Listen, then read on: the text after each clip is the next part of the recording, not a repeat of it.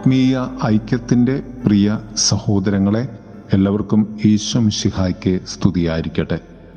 തിരുസഭാ മാതാവ് ഇന്ന് നമുക്ക് തരുന്ന വചനധ്യാനം മത്തായുടെ സുവിശേഷം പത്തൊൻപതാം അധ്യായം മൂന്ന് മുതൽ പന്ത്രണ്ട് വരെയുള്ള വാക്യങ്ങളാണ്.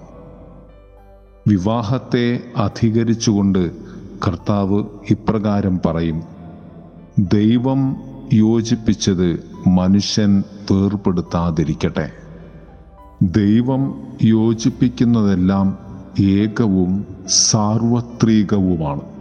കാരണം സർവതിലും ഉള്ള ദൈവത്തിൽ സർവതും ഏകമാണ്. വിവാഹ ബന്ധത്തെ ക്രിസ്തുവിന് മുൻപ് എന്നും ക്രിസ്തുവിന് ശേഷമെന്നും നമുക്ക് വായിച്ചെടുക്കുവാനായി സാധിക്കും.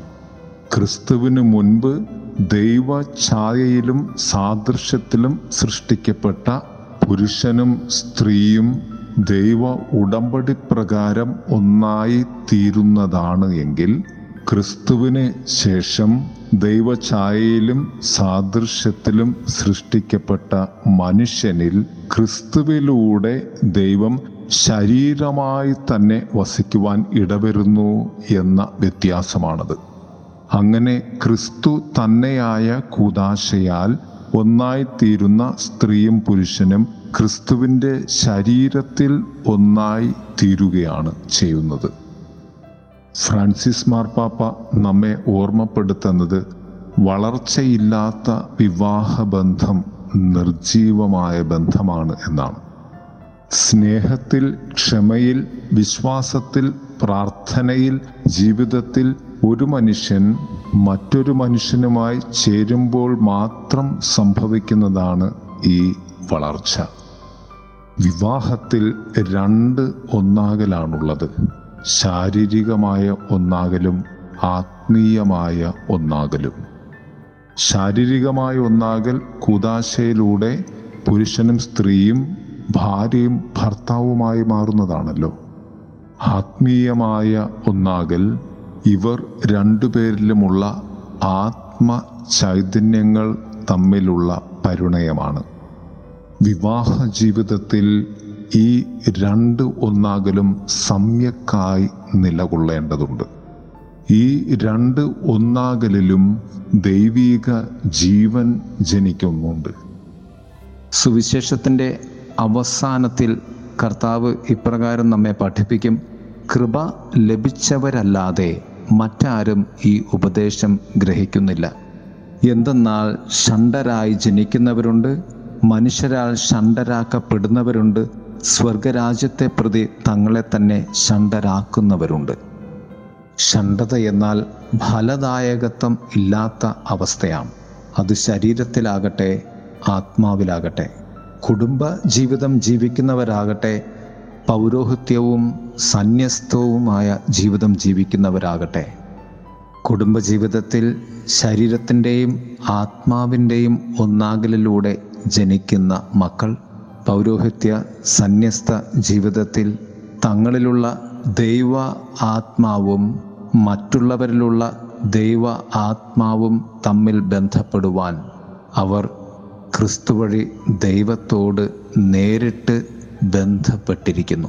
ശരീരത്തിന്റെ പരിധികൾക്കപ്പുറം സ്വർഗീയമായ ഫലങ്ങൾ പ്രദാനം ചെയ്യുവാൻ വേണ്ടി. ആത്മീയ ഐക്യ ജീവിതത്തിൽ ശാരീരിക ഷണ്ഠത ദൈവരാജ്യത്തിന് വേണ്ടി സ്വയം ഏൽക്കുമ്പോൾ അത് ദൈവ ജനത്തിന്റെ ആത്മരക്ഷയുടെ ഇന്ധനമായി രൂപപ്പെടുന്നു. പ്രിയമുള്ളവരെ നമുക്ക് ദൈവം തന്നിട്ടുള്ള വിളിയിൽ ദൈവവുമായി ചേർന്ന് കുടുംബവുമായി ചേർന്ന് നമുക്ക് ദൈവ കൃപ ജനിപ്പിക്കുന്നവരാകാം. ഏവർക്ക് നല്ലൊരു ദിവസം ആശംസിക്കുന്നു. ആമേൻ. ഈശോ വസിക്കും കുടുംബം. ഈശോനാഥനായി വാഴും കുടുംബം.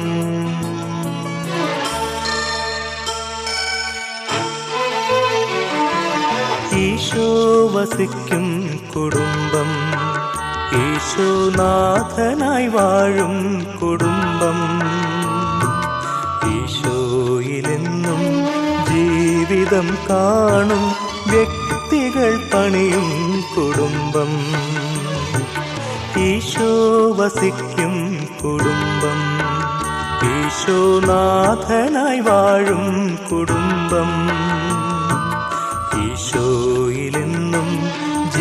ജീവിതം കാണും വ്യക്തികൾ പണിയും കുടുംബം.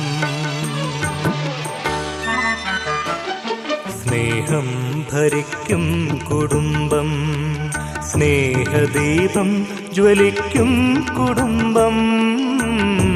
സ്നേഹം ഭരിക്കും കുടുംബം സ്നേഹദീപം ജ്വലിക്കും കുടുംബം. സ്നേഹം തുടിക്കുന്ന ജീവിതം പങ്കിടും. വ്യക്തികൾ വാഴും കുടുംബം.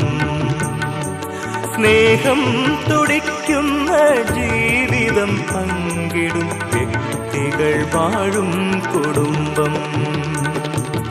ഈശോ വസിക്കും കുടുംബം. ഈശോനാഥനായി വാഴും കുടുംബം. ജീവിതം കാണും വ്യക്തികൾ പണിയും കുടുംബം.